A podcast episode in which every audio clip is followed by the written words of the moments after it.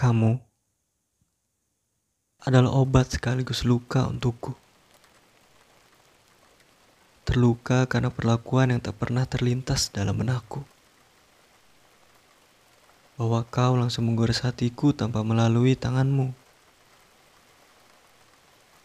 Namun, senyum itu sendiri yang membuatku percaya bahwa ini akan sembuh saat aku menggandeng waktu. Kamu adalah obat sekaligus luka untukku. Penghapus air mata di saat air di dalam cawan emosiku sudah tumpah tak menentu. Jari itu yang mengusap tetes air mata. Namun dada ini yang bergetar. Padahal alasan aku menangis pun karena melihat sikapmu yang membuatku bertanya-tanya. Kamu menghempasku.